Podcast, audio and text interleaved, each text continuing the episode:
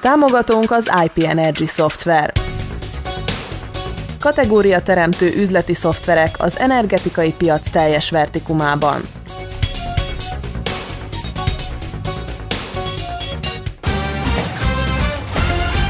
Szabad magyar szó. Híradó. A hét legfontosabb cikkei élő szóban is. A mikrofonnál Tóth Imre. Napokon belül érkeznek a hiányzó magyar nyelvű tankönyvek, kettőre azonban továbbra is várni kell. Átadták a Rábé Kübekháza határátkelőt. Fokozottan ellenőrzik a gyermekeket szállító buszokat. A diplomás kivándorlók háromnegyede nem tervez visszatérni Szerbiába. Ezek voltak főbb híreink röviden, köszöntöm a hallgatót, következnek a részletek.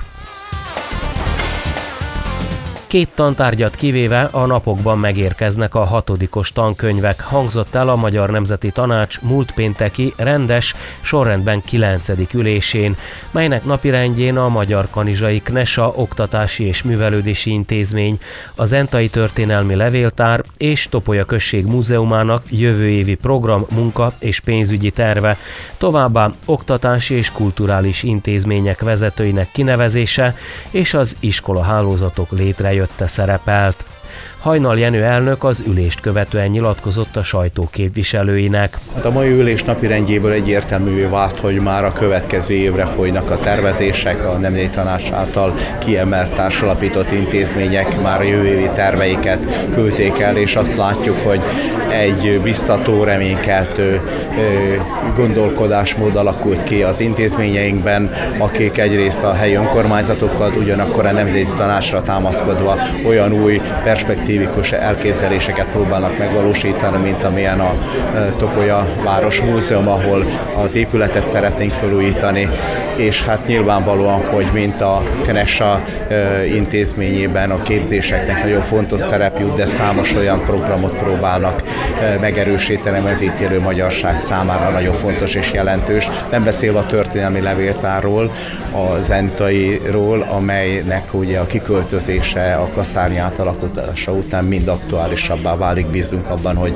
az idei vagy a jövő évi elején a tartomány annyi pénzt tud előteremteni, hogy együtt közösen ez a teljes kiköltözés megvalósul.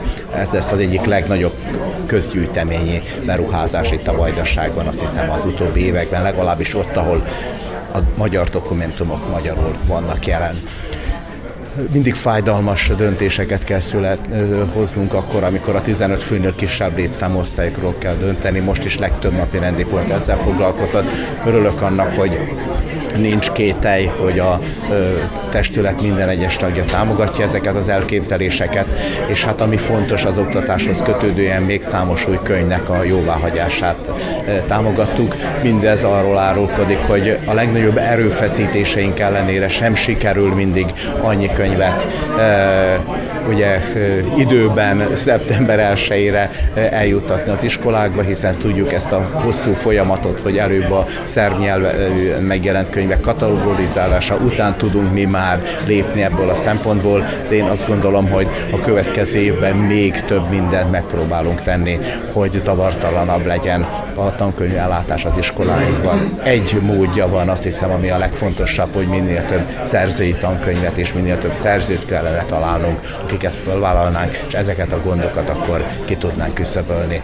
A döntések szempontjából azt hiszem, hogy ami még nekünk fontos volt, az nyilvánvalóan, hogy iskolai, oktatási, illetve kulturális döntések, kinevezések, iskolaszék, igazgatóbizottsági kinevezések, iskolahálózatok létrejötte, mind-mind azt jelenti, hogy a nyár sem volt nyugodalmas, a következő hónapok pedig azt hiszem, hogy még feszesebbek lesznek, hiszen mind novemberben, mind decemberben már a következő négy évhez kapcsolódó nagyon fontos dokumentumokat kell megtárgyalnunk és elfogadnunk. Az ellenzék részéről Novák Anikó, a Magyar Mozgalom képviselője, az Oktatási Bizottság tagja, a tankönyvek késésével kapcsolatos kommunikációt kifogásolta. Igazság szerint, hogy végigolvastam a nyári sajtó megjelenéseket a tankönyvekkel kapcsolatban és a későbbieket. Jelezték ugyan, hogy vannak problémák, de azért az optimizmus hangjai voltak erőteljesek, hát hogy szinte valamennyi könyv meg fog jelenni. Én azt tartom fontosnak, hogy tájékoztassuk megfelelően mind a tanárokat, mind a diákokat, illetve szüleiket is, hogy mire számíthatnak. Petkovics Márta az Oktatási Bizottság tagja azt mondta, a hatodikosok a magyar nyelv és irodalom tankönyv, valamint a zenekultúra tankönyveit kivéve pár napon belül megkapják az új tanterv szerint készült tankönyveket. Reményei szerint pedig a jövő iskola évben már valamennyi tankönyv időre megérkezik. Reményeink szerint szeptember 1-ére minden tankönyv, beleértve az előbb említett két tantár tankönyveit is megkapják.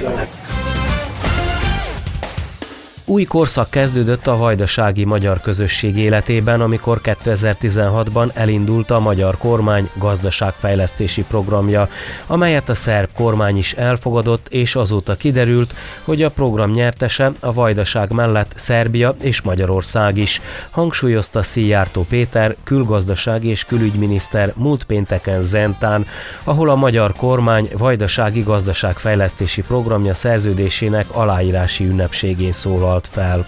A gazdaságfejlesztési programnak köszönhetően eddig 10.426 szerződést írtak alá, és így 38,3 milliárd forintos támogatással több milliárd forintnyi beruházás és fejlesztés jött létre a vajdaság területén, valamint 700 új munkahely is létesült, részletezte a külgazdasági és külügyminiszter, aki felhívta a figyelmet arra, hogy további támogatások várhatók. Pásztor István a Vajdasági Magyar Szövetség elnöke megköszönte a szerb kormánynak, hogy nyitottságot mutatott a program iránt.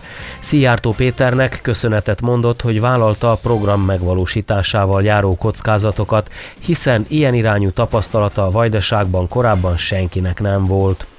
Az ötletből nemzetpolitikai eszköz, a kísérletből nemzetpolitikai siker lett, fogalmazott Pásztor.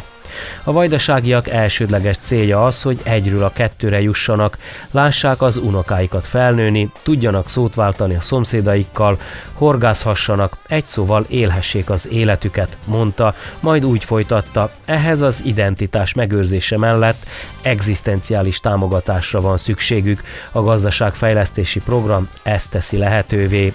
Múlt pénteken a hetedik pályázati körben hirdettek eredményt. 2165 szerződést írtak alá, amely 7,52 milliárd forint vissza nem térítendő támogatással 10,5 milliárd forintnyi fejlesztést tesz lehetővé. Magyarország és Szerbia kapcsolata az együttműködésről és a folyamatos építkezésről szól, jelentette ki a magyar külgazdaság és külügyminiszter a Kübekháza Rábé határátkelőhely átadásán múlt pénteken. Szijjártó Péter közölte, a magyar-szerb viszony az ellenségeskedéstől indult, és a történelem valaha volt legjobb kétoldalú kapcsolatáig jutott. A politikus úgy fogalmazott, a magyar-szerb határ Európa legismertebbjé vált az elmúlt években. Ivica Dacsics szerb külügyminiszter azt mondta, az újabb határátkelőhely megnyitása hozzájárul az áruk és emberek szabad áramlása mellett a régió fejlődéséhez is. Ennek hasznát mindkét ország lakosai élvezni fogják. A 7 és 19 óra között nyitva tartó Kübekháza Rábé határátkelő helyet autóbusz kivételével a személyforgalom múlt pénteken délutántól használhatja. Az átkelőt csak a szerb állampolgárok, valamint az EU, Izland, Liechtenstein, Norvégia és Svájc állampolgárai, illetve a szabad mozgás uniós jogát élvező harmadik országbeli családtagjaik vehetik igénybe. Az utas forgalmat mindkét ország hatóságai a magyar oldalon kialakított határállomáson ellenőrzik. A közlekedési rendőrök a következő időszakban fokozottabban ellenőrzik majd a szervezetten gyermekeket szállító autóbuszokat, közölte a szerb belügyminisztérium.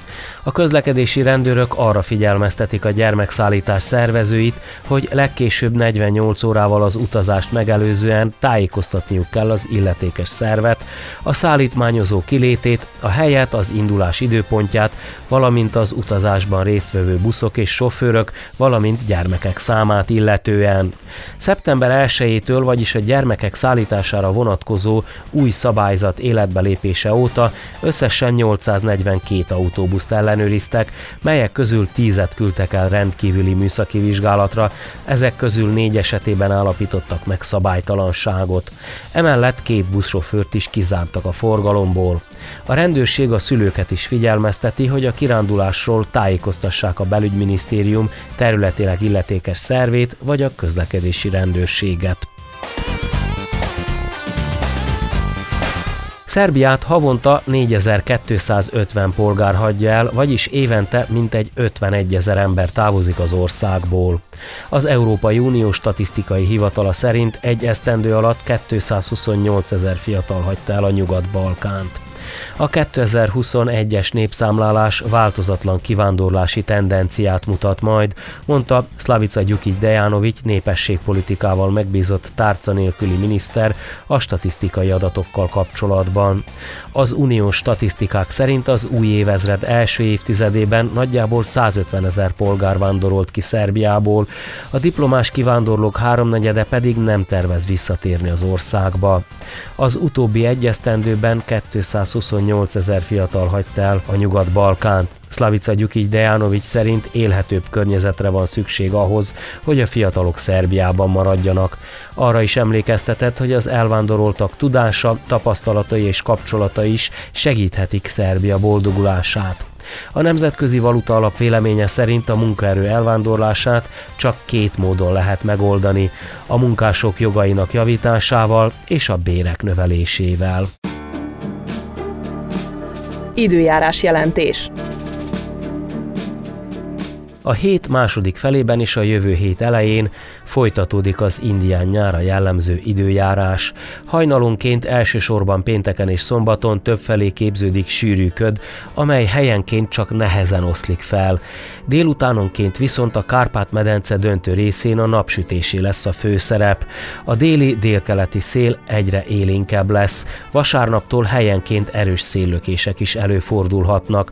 A hajnali minimumok az időszak elején és végén 7 és 14 fok között szóródnak, Pénteken és szombaton viszont mélyebbre 3 és 10 fok közé süllyedhet a hőmérő higganyszála, míg napközben általában 18 és 23 fok közötti értékek lesznek jellemzők, sőt a jövő hét elején 25 fok körüli értékek is előfordulhatnak.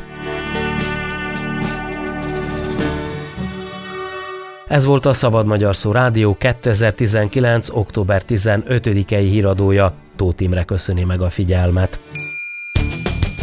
Nyomd meg a kis csengőt, hogy ne maradj le egyetlen műsorunkról sem. Okos eszközöddel iratkozz fel csatornáinkra és lájkolj minket a Facebookon. További részletek podcast.szabadmagyarszó.com